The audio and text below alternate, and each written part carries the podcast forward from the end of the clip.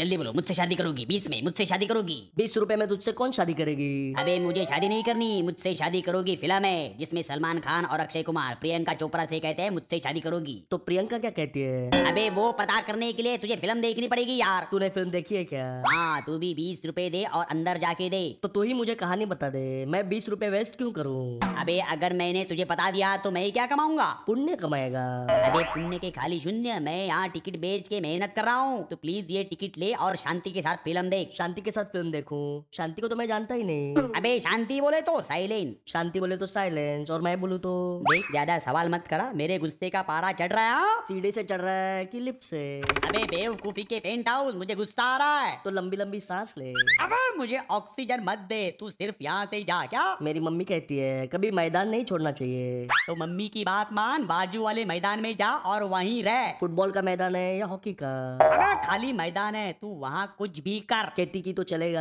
आ खेती कर शाबाश जा खेती बैल से करूं या ट्रैक्टर से अरे ट्रैक्टर से कर ले तू जा ना सब्जी उगाऊं क्या अनाज हाँ भगवान मेरा गला सूख रहा है पानी